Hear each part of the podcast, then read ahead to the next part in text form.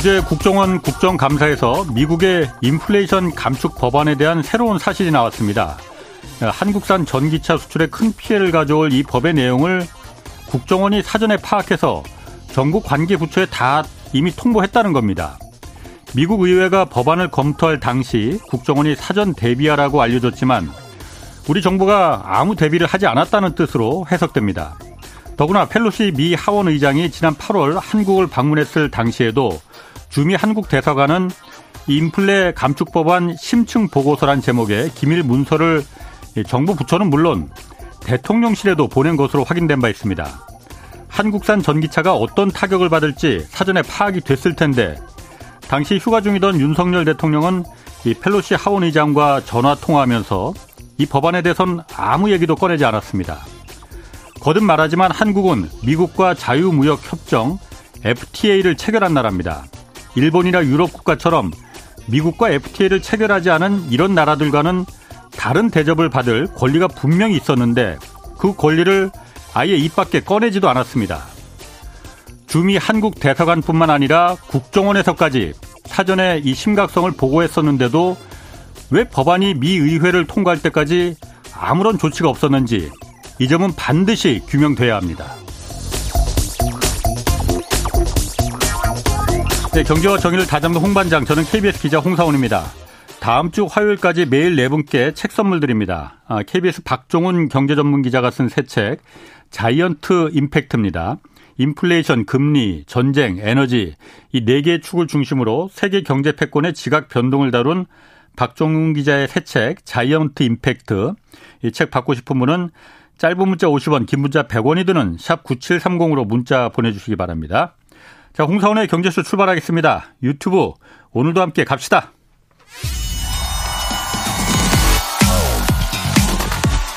대한민국 경제 오디션 내가 경제스타 K 여러분 경제가 어려워서 힘드시죠?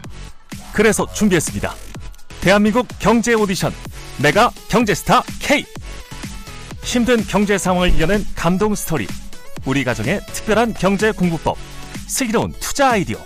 경제와 관련된 이야기라면 모두 모두 환영합니다.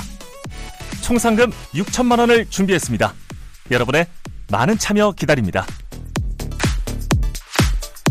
이 프로그램은 당신의 투자의 길을 춤추게 하는 새로운 투자 플랫폼 탱고픽에서 함께합니다.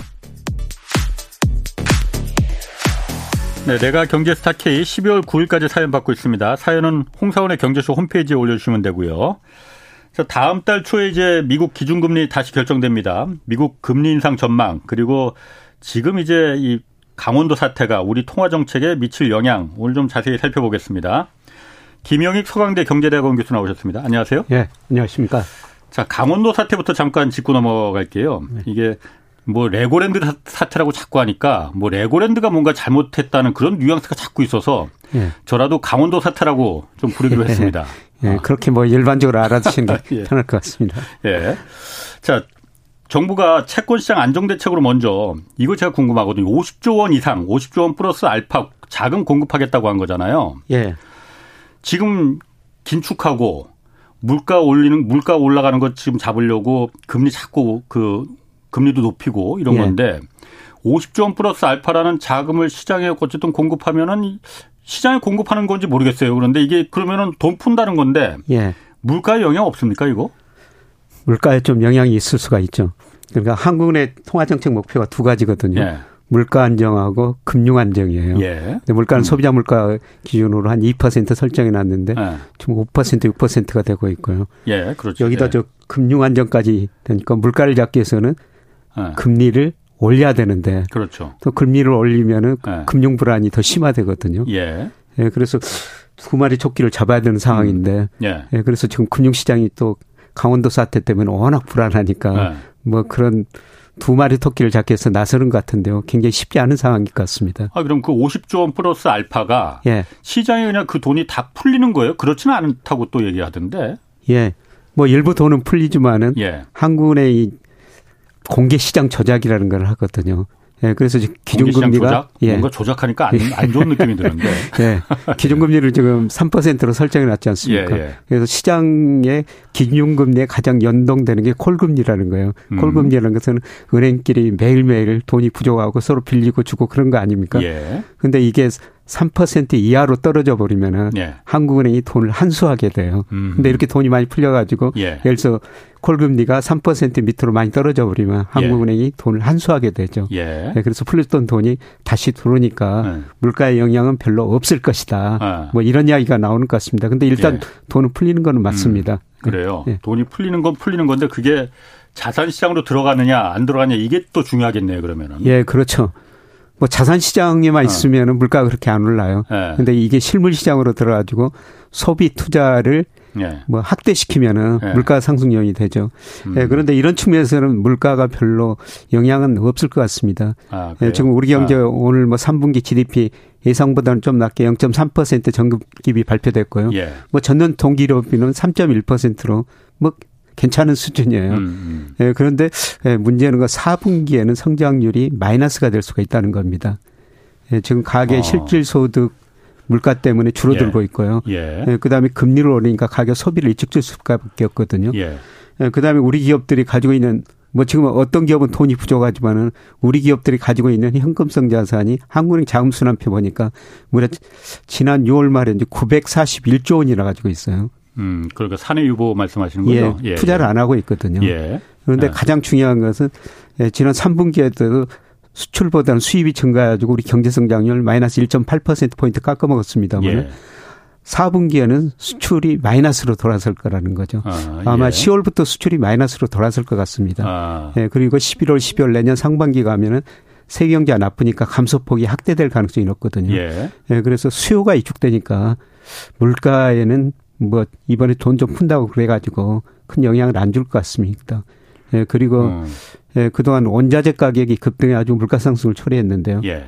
뭐 국제 유가도 배럴당 120달러 같은 게 지금 80달러 중반대로 떨어졌고요. 네. 뭐 각종 원자재 가격도 떨어졌기 때문에 예. 뭐 이렇게 50조 뭐 이런 정책 낸다고 그래가지고 음. 이게 추가적으로 물가를 올리는데 크게 기하지는 않을 것 같습니다. 음. 근데 그 우리나라 수출이 어 10월에는 이제 마이너스로 돌아설 가능성이 있어요? 예, 그렇습니다. 아직 뭐 말까지는 기다려봐야 되는데요. 예. 20일까지 보니까 예. 상당폭 마이너스입니다. 일평균 음. 수출 금액이 예, 거의 전년 동기 대비해서 한 6% 정도 마이너스거든요. 예. 그래서 30일까지 이제 뭐 음. 다음 주 31일 월요일이니까 또 화요일 날 우리나라가 세계에서 제일 수출이 빨리 발표인데 화요일 날 발표되는데요. 그런데 네, 그걸 봐야 되는데 아. 마 마이너스 될 가능성이 상당히 높습니다. 음. 그뭐 수출 얘기는 그 우리나라 얘기는 좀 뒤에 가서 하고 먼저 그 채권 시장 안정 펀드 예. 이거를 지금 어 일단 지금 기존에 조성된 거 1조 6천억 원은 급하니까 먼저 이거로다가 예. 지금 회사채 안 팔리는데 위험한 기업들 좀 먼저 사주겠다는 예. 거잖아요. 예. 그리고 예. 추가로 20조 원을 더 조성하겠다라는 예, 거잖아요. 그렇습니다. 근데 제가 보니까 20조 원을 조성하는데 이게 은행에서 60%를 다 예. 잡출을 예. 하는 거더라고요. 예, 출자를 예. 하고 산업은행이 한 20%또 그렇습니다. 출자하고. 그런데 산업은행이나 은행들이 현금을 그렇게 많이 갖고 있나? 그렇지는 않을 거 아니에요. 이 돈을 20조 원을 이렇게 낼 수가 있어요? 일부 현금을 가지고 있지만 또 채권을 발행해야 되죠. 은행채나 산업은행 예, 채권이. 예. 그러니까 시장에서는 그걸 지금 불만으로 삼고, 삼고 있더라고요. 예, 그렇습니다. 그거 채권을 팔, 팔면 더 채권이 안 팔리는 거 아니야? 나 머지 채권들은. 예. 근데 요새 은행이 금리를 많이 주다 보니까요. 예. 은행과 저축성에 정기여부로 돈이 엄청나게 몰려들고 있거든요. 음, 예. 그래서 그런 돈 가지고 예. 아마 은행이 그걸 뭐 안정기금 내는 데는 예. 별 문제가 없어 보입니다. 아니 그러니까 그 은행에서 돈이 뭐 작년에 영업이익도 좋았고 그러니까 예. 현금을 얼마나 갖고 있는지는 제가 모르겠는데 예. 뭐 많이 갖고 있을 수도 있을 것 같아요. 예. 그런데 20조 원이라면은 예. 시중 은행들이 이 돈을 갖다 그냥 현금으로다가 낼까? 지금 채권 시장에서 그 우려하는 거는 예. 이걸 은행들이 또 은행채를 발행해서 예. 내면은 예. 산업은행도 산업은행 채권을 발행해서 내면은 예. 이거는 가장 인기가 있는 채권들이잖아요. 예. 안전하니까 예. 막 은행들이 망할 염려는 별로 예. 없으니까. 예. 그러니까 채권 시장에서 이 은행채나 산업은행 채권만 자꾸 사는 거잖아요. 나머지 채권들은 그러니까 일반 기업들 회사채 같은 거는 그래서 안 팔리는 거잖아요. 그렇죠. 이게 또 산후보는 20조 원을 마련한다고 이거 발행하면은 오히려 더 채권 시장이 악화되는 거 아니냐. 예, 단기적으로는 더 악화될 수가 있죠. 예. 그래서 사람들이 이런 금융시장이 불안할 때는 우선 국채 사고요. 예. 예 그다음에 뭐 산업은행 채권이나 은행채를 사게 되거든요. 예. 회사채는 예. 안 사요. 예. 그러니까 결국은 이런 것들이 이거 회사채 시장을 안정을 통하자고 만든 거 아닙니까? 예, 예. 근데 그 효과는 좀 상당히 뒤에 아. 나타날 거라는 겁니다. 그래서. 예, 아. 국채나 뭐 산업은행 채권 이런 것들 수익률이 금리가 충분히 떨어진 다음에 예. 예, 그때서 돈이 음. 회사채로 음. 이동할 거라는 거죠. 음. 그래서 당장 효과는 제가 보기도 별로 없고요. 예. 시간을 두고 효과가 좀 있을 텐데 예, 그런데 그러기에는 아직 우리 기업들이 너무 부실한 기업들이 많거든요. 당장. 예, 아. 그렇습니다. 아. 예, 우리 기업들 그 차별화가 심화돼 가지고요. 40%는 이자 보상 비율이 1 미만입니다. 예, 예. 그러니까 40% 아. 정도가 1년간 영업이익 내 가지고 이자도 못 갚는다는 음. 거고요. 물론 저 5배 이상인 게 38%나 돼요. 예. 그러니까 잘 된 기업은 엄청나게 잘 되는데 아, 아. 이제 어려운 기업들은 더 어려워질 수밖에 없죠. 예. 근데 이 어려운 기업들이 앞으로 뭐 여러 가지 어려운 상황에 직면하면서요. 예. 자금 조달을 할 수가 없게 될 겁니다. 아. 그래서 그때까지 뭐 충분히 저 자금이 잘 돌아야 되는데 음. 이런 기본적인 문제는 해결할 수가 없을 것 같습니다. 그렇군요. 예. 지금 그래서 오늘 금융위원회 그 요즘 계속 그 비상경제대책 회의 열리잖아요. 예, 예. 오늘 뭐 대통령 주제로 또 생중계도 되고 그랬었는데 금융위원회에서 그래서 은행들이 이 그이 채권 안정 펀드 이거 조성하는데 은행채를 또 발행하면은 이게 오히려 악순환이 되니까 예. 은행채 좀 가급적이면 강제할 수는 없는 거잖아요. 예, 예. 어, 그냥 있는 돈 갖고 현금으로 내라 이렇게 말할 수는 없는 예, 거니까 예. 은행채 가급적이면 발행하지 마라라는 그 이제 그래서 일종의 당근으로 예. LCR이라는 게 있더라고요. 그러니까 예. 은행이 그 위기 상황에 그러니까 이집 그 뱅크런이라고 하잖아요. 예. 그러니까 너도나도 다돈 빼려고 하면 예. 은행이 무너지니까 예. 그거 방지하기 위해서 그거 견딜 수 있는 어 유동성을 항상 예. 일정 부분 이상은 좀 확보해 두는 예. 요걸 갖다가 그 원래 올리려고 했는데 예. 혹시나 지금 경기 침체도 오고 그런다고 하니까 이걸 갖다 좀 당분간은 좀 6, 6달간은 그 올리지 마라. 안 와도 예. 된다. 예. 대신 그 돈으로 어 펀드 채권 안정 예, 예. 펀드 요걸 예. 좀 현금으로 넣어줬으면 좋겠다. 은행채 발행하지 말고 라는 거잖아요. 이건 효과가 있습니까? 그러면 은행들이 은행채 발행하지 않을까 그러면은? 예, 은행들이 은행채 발행할 수밖에 없네요. 근데 제가 보기에는 은행이 뭐 채권 안정 펀드 낼 돈이 충분히 있을 거라고 생각됩니다. 아. 왜냐하면 지금 은행으로 정기 적금, 정기 예금이 굉장히 많이, 많이 들어오고 있거든요. 네. 그 돈이 들어오면 은행은 대출 아니면 유가증권 운용해야 돼요. 예. 예 그런데 지금 가게도 부실해졌죠. 예. 기업도 어려워지니까 기업 대출도 별로 안 해주고 있거든요. 예. 그러면 그 돈 가지고 은행이 유가증권 투자를 할 수밖에 없는데요. 예. 주식은 안 사고 채권 살 겁니다. 예. 근데 채권 살 돈 가지고 간접적으로 음. 채권 안정 펀드에 낼 수가 있죠. 음. 그래서 저는 은행으로 지금 돈이 많이 들어오기 때문에 은행이 그 돈 내는 데는 문제가 없을 것이다. 음. 네, 그렇게 보고 있습니다. 그럼 제가 또 궁금한 게 네. 어쨌든 채권 안정 펀드에서 그 펀드가 기금이 모아지면은 그거로 네. 어, 당장 회사채가 안 팔리는 기업들 이제 지원해 주겠다는 거잖아요. 네. 그 기업들이 사실 어, 탄탄한 기업들이 아닐 거잖아요. 그렇죠. 망해버리면은 예. 그거 뛰는 거잖아요. 예. 그러면은 어떻게 되는 겁니까? 누가 보상해 주는 건가요, 그러면은? 그거? 보상해 줄 수가 없고요. 예. 예. 그래서 근본적인 문제가 해결 안 된다는 겁니다. 아. 예, 사실 우리 경제가 굉장히 취약한데요. 예. 그러니까 금융 불균형이 심화됐다. 작년부터 예. 이런 이야기를 하고 있거든요. 예. 2020년 예, 그 코로나 경제가 급격하게 위축되니까 예. 한국의 금리 0.55%까지 내리고 우리도 많은 돈을 많이 풀었었어요. 예. 그러게 돈을 많이 풀다 보니까 각 경제 주체 부채가 특히 가계부채, 기업부채 많이 들어버렸죠. 예. 그 자산가의 거품이 음. 발생했어요. 예. 그래서 이런 불균형을 해소한다고 이제 작년부터 금리 인상하고 음. 대출 규제했지 않습니까? 그렇죠. 예. 예. 그러다 보니까 뭐 좋은 기업, 좋은 가계는 별로 영향을 안 받죠. 예. 요새 저 가계는 자금 잉여 주체입니다. 가계는 금융에서 저축한 돈이 빌려 쓴 돈 많아요. 음. 이렇게 금리가 오르니까 가계 전체적으로는 물론 은행에서 돈을 빌린 사람들은 어렵지만은 가계 전체적으로는 지금 이자 수익이 많이 올라가고 있는 거예요. 돈 많은 사람들이 그만큼 많다는 얘기죠. 예, 숨어 그렇죠. 있는 사람들이. 예. 예, 우리 가계 금융 자산이 부채보다 한 2.1배 정도 많거든요. 예. 예. 그러니까 음. 금리가 오르면 가계 전체적으로는 이익이죠. 아. 물론 그 내에서도 은행에서 돈을 많이 빌린 분들은 지금 굉장히 힘들지만은 예. 예, 기업도 마찬가지죠. 지금 941조 현금성 자산 가지고 있거든요. 음. 근데 제가 뭐 좋은 기업입니다. 일부 CFO들 만나보면은 은행에서 돈 빌리는 것도 중요하지만 그 돈을 어떻게 운영할까 더 중요하다는 거죠. 그래서 음. 금리 오르면은 그런 현금성 자산을 가지고 있는 기업들은 더 좋죠. 예금함 예금 하면 이자, 그러니까 이자가 더 많아지니까. 이자가 늘어나니까. 예, 그런데 네. 이자 보생 비율이 1 미만인 기업이 40%라고 말씀드렸는데요. 예. 이런 기업들은 굉장히 힘들고 예. 이런 기업들의 한테 은행이 돈을 또 안 빌려줄 거라는 그렇지. 거죠. 예. 예. 그래서 어쩔 수 없이 뭐 구조조정이 많이 일어날 수밖에 없는 상황인 음. 것 같습니다. 아, 그러니까 자연적인 구조조정이 예, 예. 자연적인 구조조정이 일어난다면은 그게 한국 경제 전체적인 산업 구조에 꼭 나쁜 것만은 아니지 않나요? 예, 그렇죠. 네. 그러니까 구조조정 할때 하고 넘어가면은 예. 또 새로운 기업이 등장해가지고 새로운 음. 성장 동력을 찾아가긴 찾아가거든요. 예. 뭐 사실 일본이 지난 거 20년간 구조조정을 못 해가지고 장기 재성장이 음. 빠졌다. 예, 뭐 그런 그렇지. 분석도 그렇죠. 많이 나오지 않고 예, 예. 있습니까? 그래서 구조조정 할 때는 구조조정 해야 되는데 예, 단기적으로 이제 고통이 너무 심하니까 예. 예, 정부가 그거를 좀 서서히 지금 하려고 이런 제도도 내놓고 있는 거죠. 음.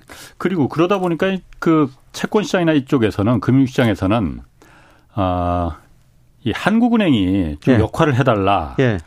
어, 역할을 해 달라는 건 뭐 쉽게 말해서 그냥 돈좀 찍어달라라는 얘기잖아요. 예. 그래서 한국은행에서도 오늘 대책을 내놓긴 내놨어요. 예. 근데 대출 적격 담보 증권을 확대하겠다? 예. 이 얘기가 있는데 어, 이게 뭔 말입니까, 이거? 뭐 적격 담보 증권 대출 뭐 이런 거라고 네. 그러는데요. 예. 한국에 이제 금융회사한테 돈을 빌려줄 때 예. 담보를 받지 않습니까? 아, 예. 그렇죠. 뭐 예. 돈을 빌려주려면 일단 담보를 예. 받아야죠, 당연히. 이게 이제 국채나 그다음에 한국은행에서 발표하는 발행하는 통화 안정 증권, 통한 증권이라고 그래요. 그런 아. 것만 담보로 받았었거든요. 그러니까 국가가 보증하는 예. 채권만. 예. 근데 예. 이거를 좀 확대하겠다는 거죠. 예. 은행채나 그다음에 한정 같은 공공기관이 발행하는 회사채까지 네. 담보로 해갖고 돈을 빌려주겠다는 겁니다. 한국은행에서. 예. 그러면 어. 은행들은 담보로 잡을 자산이 더 많이 있으니까 예. 돈을 더 빌릴 수가 있죠. 한국은행에서. 예. 어. 회사채나 아니 저희 은행채나 예. 공공기 한정 같은 공공기관 채권을 담보로도 잡아줄 수 있으니까 예. 국채만 갖고 이렇게 그 맡기고서는 나 좀 돈좀 좀 빌려줘서 예. 내가 지금 뭐 여기 펀드에도 넣어야 되고 뭐 예. 그러니까 예, 예. 그럼 여력이 많아진다는 거예요. 그렇죠. 어. 그래서 한국은행 이걸 보니까 한 3개월 동안에 지금 은행이 가지고 있는 뭐 은행채, 국공채 이런 걸 봐니까 예. 앞으로 3개월 동안에 한 29조는 더 대출해 줄 수 있겠더라. 어. 뭐 이런 통계를 내고 있고요. 예. 예. 그다음에 은행 입장에서 보면은 BIS 비율이라는 게 있거든요. BIS 비율이라는 건 뭐냐면 자기 자본을 이염 자산으로 나눈 건데요. 음. 근데 예, 사실 은행채, 공공채 이런 거는 위험자산, 안전자산, 안전이 안전자산은 아니에요. 음. 근데 이런 걸 한국에다 주면은 예. 대신, 대신 국채나 통한채를 어. 많이 가지고 있으면은 예. 그 위험자산 비율이 비아스 비율이 올라가 버리거든요. 분모가 적어지니까. 잘 이해 못 하겠는데. 예. 그러니까 분모에 그 위험자산이 들어가는데요. 예, 예. 그 위험자산 국채나 통한채는 위험자산으로 안전자산이죠. 예, 안전자산으로 예, 예. 그렇죠. 예. 근데 이것들을 한국에서 안 맡기고 예. 그다음에 대신 저 은행채나 공 예. 공공채 채권. 예, 공공기관 예. 채권을 맡기면은 예. 예, 대신 저 국채나 통한채를 아, 가지고 있으니까 그건 갖고 있으니까 예. BIS 비율을 자동적으로 맞출 수 있다. 자동적으로 놀려버리니까 아. 그러니까 은행은 더 대출을 해줄 수가 있는 것이죠. 아 그런 의미에서 예. 그런 의미에서 한 29조 원 정도를 더 시장에 풀 수 있는 효과가 생긴다. 예, 그렇습니다. 그것뿐만이 아니고 그 회사 은행채나 네. 공공 한전 한국전력 같은 채권 같은 거 네. 이걸 갖다가 한국은행에 담보로 맡기면은 네. 채권 시장에 그만큼 그런 은행채나 한국은행 한국전력 같은 채권이 들 풀릴 거 아니에요. 그렇죠. 그러면 다른 기업 들에 발행하는 회사채 이런 걸 그렇죠. 더 이게 유통이 잘 되는 예. 여건도 좀 될 수가 있겠네 그러면. 그렇죠. 그러면 회사채 수요가 상대적으로 늘어날 수가 있으니까 예. 회사채 중에서 등급이 높은 거 예. 를 들어서 AA 마이너스 예. 뭐 이런 것들은 이제 수요가 늘어나고 예. AA 마이너스 이런 회사채 수익률이 떨어지면 사람들이 예. 이제 등급이 낮은 다른 회사채도 조금 더 사게 되거든요. 아. 근데 이게 좀 시간이 뭐 당장 일어나는 일은 아. 아니고요. 시간이 좀 걸릴 것 같습니다. 시간은 좀 걸린다. 예, 예. 아, 그럼 일석이조는 일석이조인데 2조 2조가 조금 뒤에 시간이 걸려서 예, 그 시간이 효과가 좀, 나타날 예, 거다. 시차 효과가 있습니다. 아, 그렇군요. 예. 그러면은 이게 아, 한국은행에서는 이거를 그 뭐야 그 아까 대출 적격 담보증권 확대하고 이런 게 예. 시중에 유동성을 푸는 건 아니라고 했잖아요. 예. 자금을 직접 공급하는 새 돈을 한국은행에 새돈 찍어서 지금 공급하는 건 아니잖아요. 예. 그러면은 이게 물가를 건드리거나 그런 한국은행이 지금 추구하는 정책 목표 그거하고는 방해되지는 않는 거예요? 아, 일단 돈은 풀린 거죠. 은행이 어. 이런 채권을 맡겨 한국에서 돈을 풀면은 어. 그 은행이 그 돈 가지고 뭐 아, 가게나 돈을 푸니까 예 가게나 기업에 대출해 주고 있지 않습니까? 예. 또 채권을 사면 채권 시장으로 돈이 가지 않습니까? 예, 예. 예 그러니까 음. 일단 돈이 풀리는 거예요. 근데 물가를 건드리겠네 그러면. 그렇죠. 그래서 한국은행은 지금 물가 안정, 금융 안정 이런 두 가지 목표를 달성해야 되는데 예. 그동안은 물가 안정 때문에 금리를 올렸는데 지금 금융 안정이 더 우선 문제로 등장하니까 음, 음. 이런 예. 단기적인 대책을 내놓는 거죠. 아. 근데 대신 한국은행 이런 돈들이 많이 풀려가지고 아까 말씀드렸으면 콜 금리가 목표 수준보다 훨씬 더 낮아지면은 공개 시장 조작을 그래가지고 음. 또 시장에서 채권을 한국은행이 가지고 있는 채권을 팔아버리면서 돈을 흡수하게 됩니다. 한국은행이 예예. 예. 음. 그걸 하겠다는 겁니다. 예. 예. 그래서 그걸로 조절을 하겠다. 예예. 예. 한국은행이 그런 공개 시장 조작 그것 기능뿐만이 아니고 뭐 조작하니까 자꾸 이게 안 좋은 뉘앙스로 좀 느껴지긴 하는데 그게 나쁜 건 아니죠. 그게 어, 나쁜 거 아닙니다. 조작이라고 왜 조작이라고 이름을 붙였을까? 그냥 저 영어로 operation이라고 그러는데요. 아. 우리말로 그렇게 아. 해석이 됐던 것 같습니다. 예. 그러면 그 공개 시장 조작 기능 그 방법이 그것뿐만이 아니고 예. 금리로도 조정을 할 수가 있잖아요. 예. 다음 달 초에 지금 그 우리나라 기준금리 다시 결정되잖아요. 예. 어, 원래는 지금 0.5%포인트 인상할 거다 예. 가능성이 있다 그런 얘기가 계속 나왔었는데 예. 예. 어떻게 보십니까 그 김 교수님은? 예, 지금 물가를 보면 0.5%포인트 인상해야 되죠. 예. 예, 그런데 또 고려하는 게 금융 안정하고 또 경기인데요. 예. 금융 안정은 고려하면은 그렇게 올려서는 안 될 것 같고요. 어. 예, 그다음에 중요한 게 예. 예, 경기인 것 같습니다. 예. 아까 그 수출이 10월부터 뭐 감소세로 전환된다고 말씀드렸습니다만은 저는 내년에 세계 경제가 심각한 침체에 빠질 수 있다 이런 예. 말씀을 몇 번 드렸습니다만. 지금 미국도 나빠지고 모든 유럽 경제도 나빠지고 예. 세계 경제가 다 나빠지거든요. 예. 뭐 중국도 지금 문제가 많죠. 예. 그러다 보니까 우리 수출이 내년 상반기에는 상당히 큰 폭으로 감소할 수가 있어요. 아까 말씀하셨듯이. 예, 예. 예. 그럼 수출이 예. 감소하면은 우리 경제가 마이너스 성장하죠. 저는 빠르면 예. 4분기부터 마이너스 성장하고요. 예. 내년 상반기에는 뭐 마이너스 1 내지 2% 정도 뭐 이 정도까지 성장하리라고 마이너스 성장으로 가리라 보고 있거든요. 예, 그렇게 음. 된다면은 통화 정책은 좀 선제적이게 하기 때문에 예. 아마 이런 걸 고려해 가지고 예, 제 생각에는 그 다음 거 금통위에서 아. 통화 정책 방향 결정해서 0.25% 예. 올리지 않을까. 아. 0.25 정도로. 예, 예. 그러면 3%에서 3.25%이 아. 정도 가는데요. 예, 그런데 제가 이제 장기적으로 과연 우리 적정금리 수준이 얼마나 될까. 예. 그걸 하면은 우리 잠재 성장률이 지금 2%대에서 1%대로 진입하는 과정이거든요. 예. 뭐 2%에서 2.5% 사이일 거라는 거죠. 음. 예. 그래서 이미 우리도 그 중립금리 수준은 넘었으니까 한국에 이런 여러 가지를 고려해 가지고 결정을 할 텐데요. 예, 문제는 이제 미국이죠. 그러니까. 예. 미국은 0.75 미국은 올해 더군다나 11월, 12월 두 번이나 지금 예, 예. 남아 있잖아요. 금리 예. 결정하는 게. 예, 그래서 미국을 고려하면은 뭐 우리 0.5% 포인트 인상해야 될 것 같은데요. 환율도 그렇고. 예. 근데 환율이 최근에 좀 떨어지고 있지 않습니까? 뭐 고만고만하던데요. 예, 뭐 크게 예. 떨어진 거 아닌데요. 예. 예, 저는 결국 그 달러 가치가 떨어지고 말 것이다. 예. 이런 식으로 보고 있습니다. 예, 가장 중요한 이유는 달러 가치가 그 9월 기준으로 보니까 국제 결제은행에서 뭐 실질 실효 환율 그날 구매력을 평가하는데 32%나 가대평가됐어요. 예. 2000년 예. 이후로 데이터를 발표한데 역사상 음. 환율 달러 가치가 이렇게 가대평가된 건 처음이거든요. 예. 32%. 예. 2000년대 초반에 30% 정도 가대평가된 적이 있었어요. 예. 예 그때는 예. 무슨 일이 있었냐면은 1990년대 중반 이후 미국에서 정보통신 혁명이 있었지 않습니까? 그렇지, 예. 모든 산업의 생산성이 증가해 버린 거예요. 예. 그래서 예를 들어서 미국 노동 생산성이 그 이전까지는 연평균 한1.5% 증가했는데요. 음. 96년에서 2006년까지 2.9% 거의 두 배나 증가해 버립니다. 예. 그러니까 생산성이 증가하니까 미국 경제가 고성장하면서 물가는 낮았죠. 예. 그래서 고성장 저물가를 동시에 달성하니까 뭐 경제학자들이 미국 경제가 신경제다 골디락스 이코노미다 음. 이렇게 극찬하는 때 그때 달러 가치가 30% 가대평가됐다가 2000년 접어들어 가지고 IT 거품이 붕괴되면서 달러 가치가 무려 40%나 떨어지거든요. 음. 예. 어. 예. 그런데 지금 제가 아무리 미국 경제 지표봐도 골디락스 그, 이코노미도 아니고 신경제도 아닙니다. 예. 예. 어. 그런데 달러가 이렇게 높으니 예. 어. 결국 제자리를 찾아갈 수밖에 없죠. 음. 달러 가치가 이렇게 높은 거는 돈이라는 게 눈이 있어 수익률 높은 데로 이동한다는 거죠. 예. 오늘 미국이 세계에서 가장 빨리 금리를 인상했지 않습니까? 예. 그러니까 미국으로 돈이 이동될 것이다. 그다음에 러시아 우크라이나 전쟁 때문에 달러가 아직도 기축당한 안전자산이니까 예. 안전자산 선호 현상 이런 거에 겹쳐지면서 원래 달러 가치가 급등했죠. 예, 그런데 음. 미국이란 경제의 펀더멘탈에 비해서 지나치게 벗어났다는 겁니다. 예. 예. 뭐 저만 이렇게 생각할까 그리고 제가 블룸버그 컨센서스 같은 거 이렇게 보는데요. 내년부터는 달러만 약세요. 유로, 엔, 위안 다 강세입니다.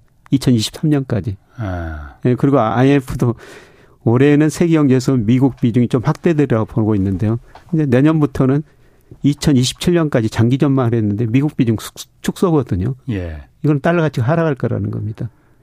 음. 그래서 달러 가치가 뭐 언제까지 이렇게 계속 영원히 높을 수는 없을 테고 그럼 그렇죠. 다른 다다뭐 미국만 남고 나머지는 다 죽을 수밖에 없으니까. 그렇죠. 그러면 그 계기가 뭐가 될 것인가? 네. 오늘 저녁에 미국 3분기 GDP가 발표되거든요. 예. 근데 1분기 마이너스 1.6, 2분기 마이너스 0.6. 1분기 계속 마이너스였죠.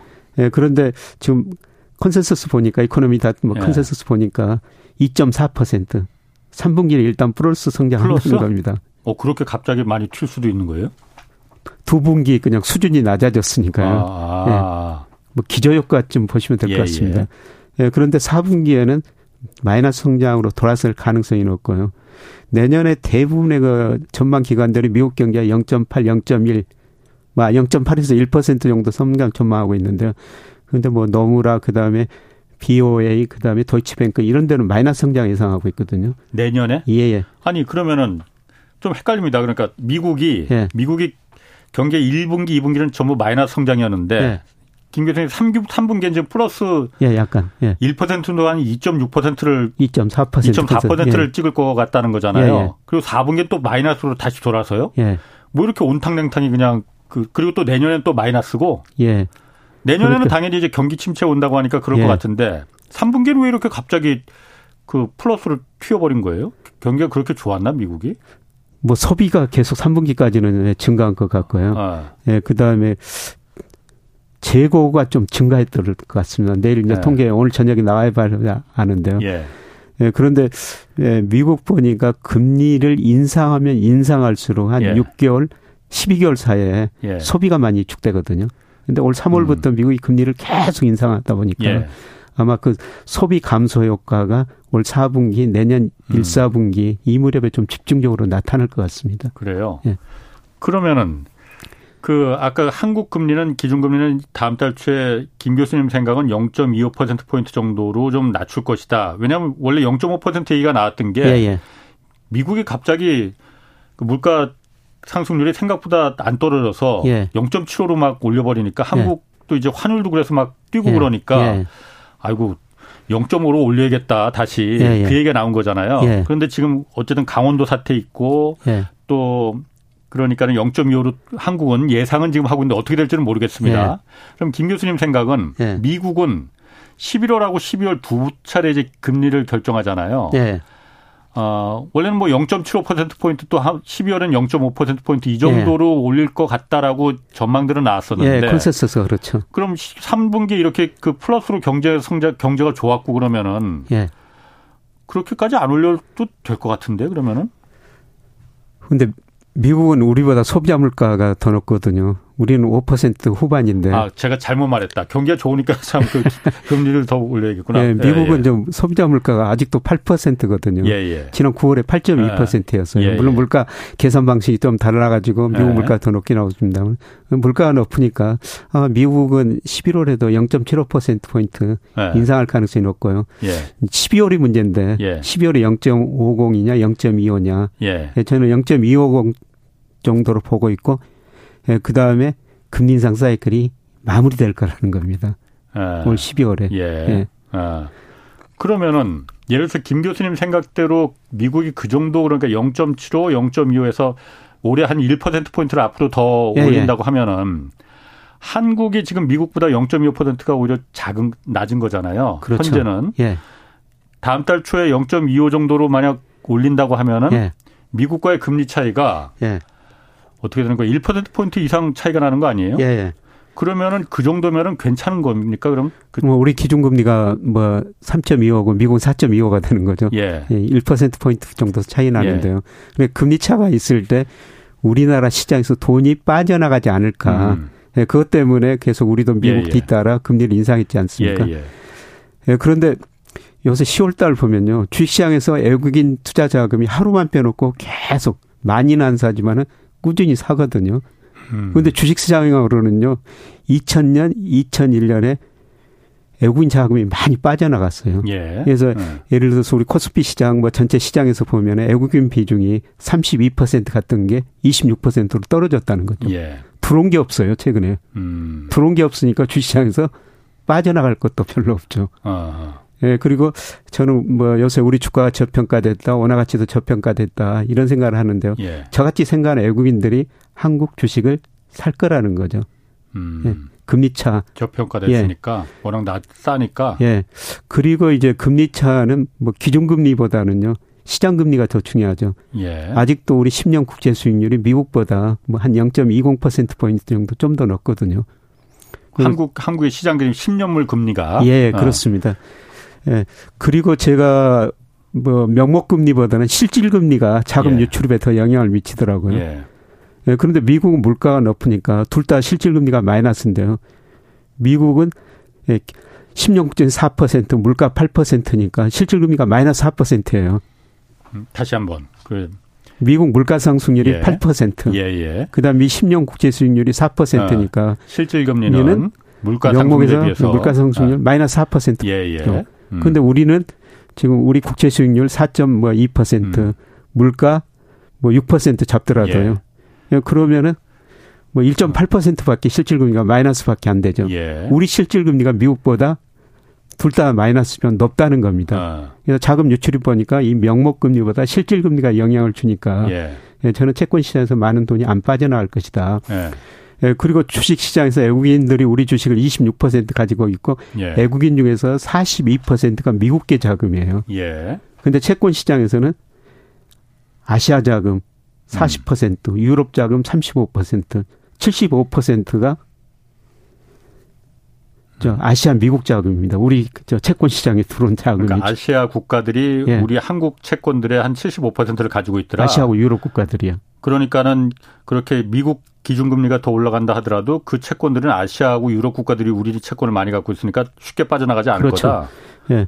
우리가 일본 금리보다 네. 훨씬 높고 중국보다도 높고 독일보다도 훨씬 더 높거든요. 예. 예. 그런 자금들은 물론 그런 자금들이 우리 시장에서 빠져나가 미국 시장으로 갈 수는 있죠. 그러니까 저 같아도 그럴 것 같은데 예. 당연히 미국 국채가 훨씬 더 미국 국채 사는 게 근데 기관들이요. 예. 자산 배분을 하거든요. 어디 예. 나라에 어, 몇 퍼센트, 어디 나라에 몇 퍼센트 아. 이렇게 그 비중을 정해놨으니까요. 예. 그, 그 비중 때문에도 예, 그런데 우리가 아직 그 뭐죠 우리 주식 시장도 선진국 시장에 편입 안 된 것처럼 우리 예. 채권 시장도 앞으로 이제 그 선진 시장에 편입한다는 거 아닙니까? 지금 예. 예. 그 정도는 아니더라도 예, 예. 예. 각 펀드 매니저들이 운영할 때 예. 국가별 지역별로 비중을 정해 놓거든요. 예. 뭐그 비중에서 금리 차이가 크게 안 나나 안 나가 안 나면은 예. 빠져나가지 않을 거라는 겁니다. 음. 그래서 저는 뭐 기존 금리 1% 포인트 차더라도 예. 실질 금리를 고려하면은 우리 채권 시장에서 그렇게 돈이 많이 빠져나올 것 같지는 않고요. 예. 예. 그다음에 환율에 대한 기대죠. 예. 환율에 대한? 예. 우리 원화 가치가 지금 많이 떨어졌는데 여기서 더 떨어질 것 같으면은 우리 주식 팔고 채권 팔고 앞으로도 나가겠죠. 음, 예. 예. 그런데 더는 안 떨어질 거래 그죠? 원화 예. 가치가. 예. 그거는 앞으로 달러 가치가 앞서 말씀드렸으면 지나치게 가대평가됐다. 예. 아까 저 블룸버그 컨센서도 아. 말씀드렸습니다만은 내년 내후년까지 모든 통화가 달러에 비해서 올해하고 전혀 다른 상황이 벌어질 거라는 거죠. 강세라는 것이죠. 음. 네, 그러면 투자자들 입장에서는 환율까지 고려하거든요. 환율을 고려하면은 지금 원 달러를 1,400원대인데 네. 앞으로 이제 달러 가치가 좀 낮아질 거니까 예. 지금 사면 환차익도 그러니까 받을 수 있다. 그렇죠. 환율이 떨어지면요. 그러니까 주식을 오히려 한국 한국 주식장에 외국인 자금이 더 들어올 거다. 예, 저는 그렇게 보고 있습니다. 아. 그래서 예, 제가 뭐 작년에는 우리 주가가 가대평가됐다 이렇게 말씀을 드렸습니다만 예. 그 기준이 다 달라져 버렸어요. 지금 예. 명목 GDP에 비해서 예. 우리 주가 코스피가 한 30% 9월 말 기준으로 가소평가됐죠. 예. 그다음에 일평균 수출 금액이나 통화량 이거에서도 20% 이상 가소평가됐어요. 예. 저같이 생각하는 애국인이 있을 음. 거라는 겁니다. 음. 여기다 한국 환율도 돈가치도 저평가됐다 이렇게 음. 생각하는 애국인들이 있을 거거든요. 예. 이런 음. 애국인 자금들이 지금 저는 10월 달에 예. 뭐 조금씩 조금씩 지금 입맛 정도 음. 다시고 있지 않느냐. 음. 예. 그래요. 그러면은 그런 만약 김 교수님 예상대로라면은 지금 우리 주식 시장이 사실 굉장히 안 좋잖아요. 예. 좀 주식 사야겠네 그러면은. 예, 저는 뭐 주식 지금 사시라고 그렇게 권유하고 아, 있습니다. 그래요? 예. 그러니까 작년에 아. 계속 팔라고 제가 말씀을 드렸죠. 아, 그래. 예. 그런데 지금 20, 30% 가수 평가됐거든요. 예. 가수 평가가 더 확대될 수도 있어요. 예. 근데 이미 우리 주가가 지나치게 경제 펀더멘털에 비해서 저평가형에 들었었다는 거죠. 예. 예 그래서 제가 좀 몇 달 전부터는 계속 우리 주식이 이제 사셔야 됩니다. 어. 파시지 말고 예. 여기서 더 떨어질 수 있습니다. 떨어지면 더 사야 됩니다. 뭐 당장 뭐 사시라는 거 아니고요. 뭐 제가 올 4분기에는 한뭐 100을 투자한다면 30을 4분기에 사시고 예. 내년 1분기에 70 정도 예. 조금 더 리스크 관리를 하면서 그렇게 사시자. 이렇게 저는 요새 권유하고 있습니다. 그런데 경기 침체 곧 온다고 하잖아요. 예. 경기 침체가 오는데 이런 시기에 어 주식을 이렇게 사고 그러는 거 위험한 거 아닌가요? 주가는 경기 침체를 지금 미리서 많이 반영한 것 같습니다. 예. 지금 이렇게 주가지 그낮 저평가된 게 이미 경기 예. 침체를 반영해서 이렇게 된 예. 거다. 물론 좀 더 남아 있어요. 어, 아, 내년 상반기에 이제 실질금리가 예. 어, 저 아마 경제 성장이 마이너스로 가고 그러면 한 번 충격은 남아 있을 텐데요. 예. 근데 이미 그런 것도 많이 고려해가지고 지금 주가가 저는 싸졌다. 예. 예. 음. 이런 의미에서 지금은 그 주식을 파시지 말고 음. 기다리시고 예. 여기서 더 떨어지면은 더 사셔도 좋을 아. 것 같다. 음. 이런 말씀을 드리고 있습니다. 그렇군요. 예. 그뭐 어쨌든 그 부분은 그런 부분은 이제 그 김 교수님 예측이 틀릴 수도 있어요. 네 맞습니다. 어, 김 예. 교수님 예, 뭐 점쟁이는 아니니까. 예, 예 그렇습니다.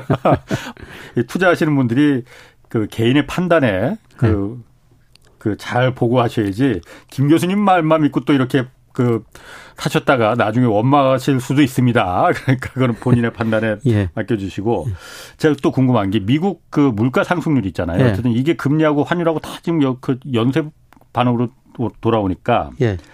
미국의 물가는 지금 어떻게 그 정점을 찍었다고 봐야 됩니까? 안 찍었다고 봐야 됩니까? 이게 애매한 것 같은데 내려오긴 내려오는데 그렇게 만족스럽게 그냥 이렇게 내려오질 못하고 있어요. 예. 물가 상승률이. 이게 물가가 헤드라인이 있고 뭐 근원 물가라고 그러죠. 어. 헤드라인은 6월에 9.1% 정점 찍고 지금 아주 느리게 떨어지고 있어요. 예, 9월 달에 예. 8.2%죠. 예. 예. 그러나 근원 물가가 통화 정책이 중요한데요. 예. 이거는 오히려 9월 달에 더 올라 버렸거든요. 그러니까 근원 물가라는 건 에너지하고 뭐 식량 예. 이런 뭐 연준이 통화 정책으로 해볼 수 없는 거는 빼버린 예, 그렇죠. 어. 예.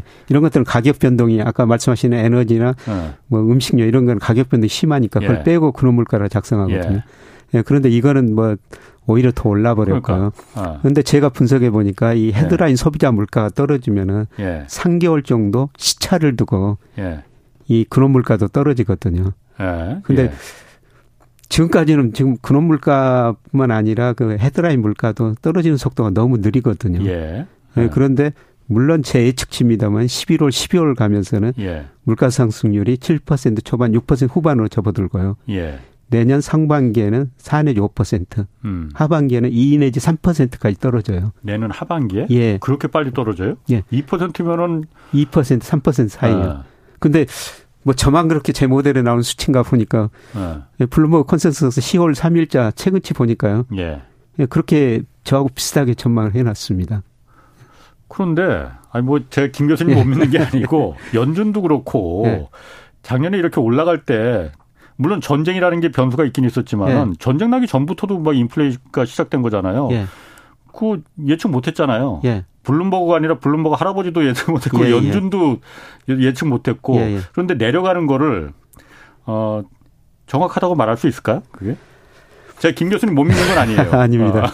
어. 뭐 제가 틀릴 수도 있고 블룸버그 컨센서스도 틀릴 수도 있죠. 많이 틀렸고요. 예, 그런데 뭐 제가 이렇게 전망을 하다 보면은 이게 물가나 경제 성장이 오를 때는 예. 오른다고 전망했는데 실제치는 더 높게 나와버려요. 아. 근데 이렇게 경제 성장률이나 물가 성장이 떨어질 때는 예. 전망했는데 아. 전망치보다 실제치가 더 낮아집니다. 예. 요새 뭐 IMF 등 모든 그 전망 기관들이 경제 성장을 전망했는데 실제치가 더 낮춘, 낮아지니까 음. 계속 낮게 전망하고 음, 있거든요. 음. 저는 내년에 물가도 마찬가지라고 생각했어요. 예. 아. 그러면 왜 이렇게 물가가 떨어지느냐? 예. 예, 그거는 미국 실제 GDP가 잠재 GDP 밑으로 떨어지고 있거든요. 미국 경제가 능력 이하로 성장하고 있어요. 능력 이하로 성장. 능력이라는 게 예. 잠재 GDP 미국 경제 성장 능력인데요. 예. 이게 공급 능력이에요. 예. 예. 그런데 실제 GDP가 능력 이하로 수요가 공급보다 밑으로 지금 떨어지고 있다는 것이죠. 어. 그리고 미국 연준이요. 예. 통화 정책을 최근에 너무 긴축하고 있어요. 흔히들과 샤워실의 바보라는 이야기가 나오는데요. 음, 예. 우리가 샤워할 때 수도꼭지를 잘못 돌리면 굉장히 찬물이 났다가 뜨거운 물이 예. 나왔다가. 예. 코로나 때 지나치게 돈을 많이 풀었어요. 아. 적정 통화 증가율보다 뭐 피시어 방정시라고 그러는데요. 한 30%포인트 음. 더 공급해 버렸거든요. 예. 그러니까 물가 이렇게 오르죠. 물가 예. 오르니까요. 올해는 정말 긴축하고 있습니다. 아. 미국 경제 적정한 통화 증가율보다 올 2분기 보니까 예. 4% 포인트나 덜 적게 공급하고 있거든요. 예. 예 그리고 금리를 인상하면은 음. 시차를 두고 결국 소비 투자 물가가 떨어질 수밖에 없어요. 그래서 예. 제가 예. 예. 한번 시차를 한번 분석해 보니까 아. 미국이 금리를 인상할 때 예. 소비가 언제 가서 많이 줄어드느냐. 9개월하고 12개월, 9개월하고 12개월 사이에 그때 제일 소비가 많이 줄어들거든요. 예. 그러니까 작년 3월부터 금리 아, 올 3월부터 금리 많이 올렸으니까 아, 그 효과가 내년 1, 4분기, 아, 아, 올 연말. 그러네. 예. 내년 상반기에 집중적으로 나타날 거라는 거죠. 예. 소비가 많이 감소하면은 예. 수요가 줄어드니까 물가 상승이 떨어질 거라는 거죠. 예. 음. 물론 이제 공급 측면에서 예, 물가 상승률은 아직도 남아 있어요. 예. 러시아가 뭐 지금 어떤 식으로 나갈지. 어, 예. 뭐. 근데 일단은 원자재 가격, 국제 유가도 많이 떨어졌지 않습니까? 예. 예를 들어서 뭐 WTI 미국에서 제일 중요한 거 원유 아닙니까? 예. 예 그게 6월에 120달러까지 갔어요.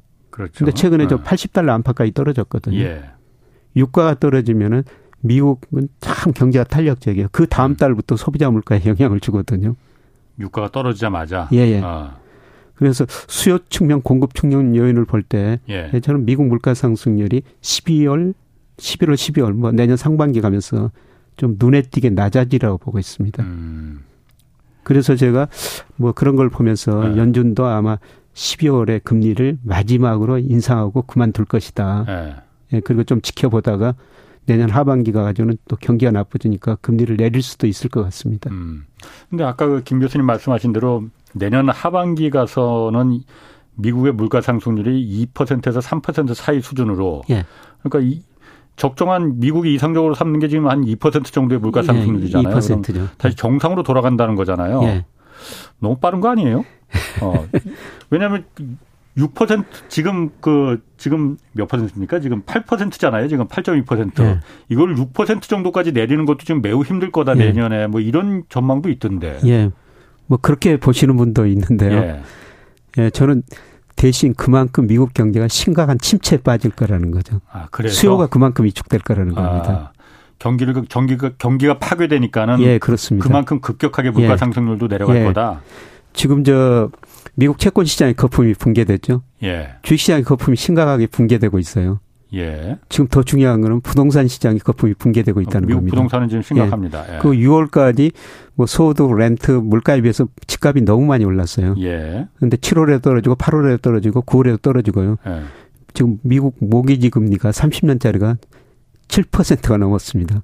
어. 얼마 전에 뭐 3% 안팎이었거든요. 그렇지. 예. 금리가 그렇게 오르니까 우리도 예. 지금 금리가 오르니까 음. 뭐 집값 떨어지는 한 요인으로 작용하고 있지만 미국도 예. 마찬가지입니다. 아. 그래서 미국 주택 시장에 엄청난 거품이 발생했는데 그 거품이 붕괴되고 있을 거라는 거죠. 음. 예, 그래서 금리를 올리고 그다음에 그동안 물가가 오르니까 실질 소득이 줄어들어 소비가 줄어들 수밖에 없는데 예.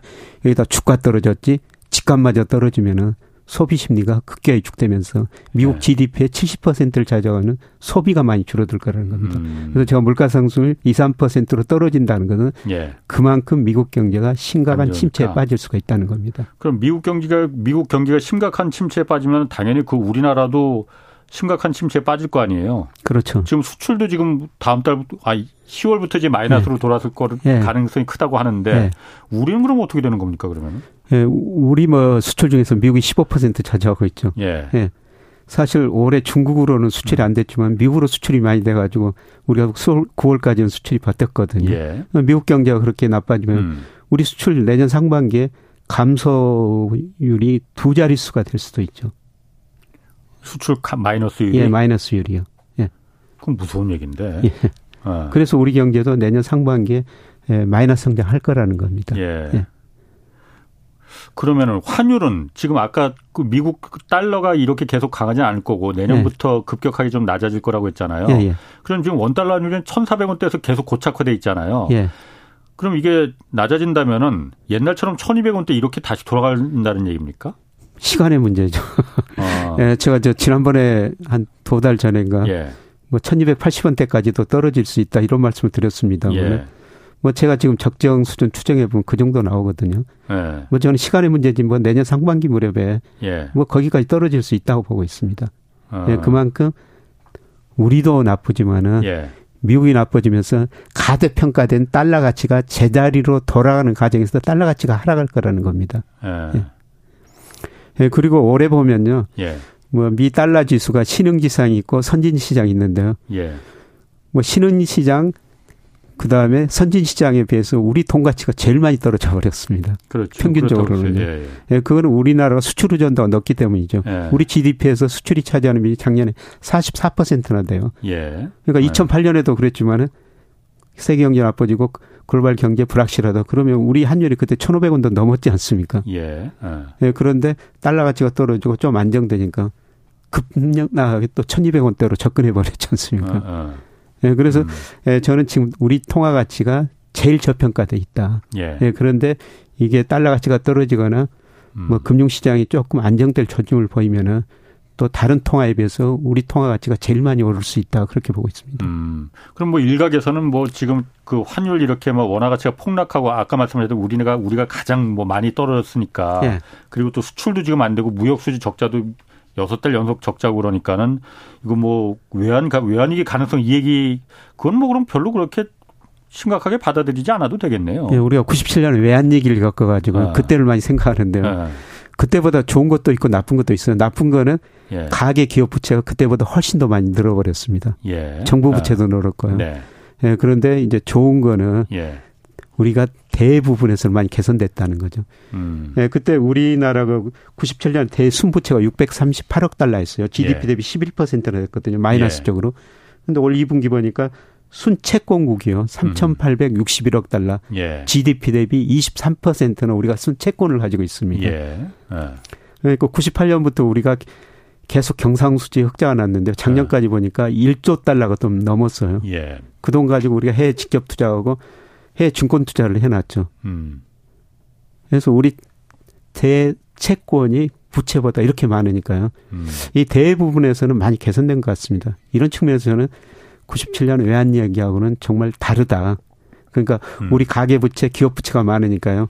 우리 경제 성장률이 소비 음. 투자 중심으로 낮아질 수밖에 없어요. 음, 예. 예. 그런데 대부분은 상당히 개선됐다. 아. 예, 애안 쪽에서는 저는 별 문제가 아니다 이렇게 보고 있습니다. 그러니까 외국에 갖고 있는 자 우리 자산들이 훨씬 더 많으니 예. 당장 한국에서 한국 내부에서 달러가 부족 사태가 벌어진다 하더라도 예. 외국에 있는 자산들 팔아서 그 메꾸면 된다. 예, 그렇죠. 그런데 그게 당장 팔 수 있는 게 아니다 이런 얘기도 있던데 대외 물론 대외 자산이 우리가 순채권국으로 된건 예. 맞아요. 그런데 급하다고 해서 금방 팔아버릴 수 있는 거냐, 그래서 현금화할 수 있는 거냐, 그건 또 아니라고도 하던데. 일부는 가지고 있죠. 어. 그러니까 예를 들어서 우리 한군의 예안을 보유하면서 구체적으로 어디에 투자하는지 안 알려줘요. 근데 미 재무부 보니까요. 네.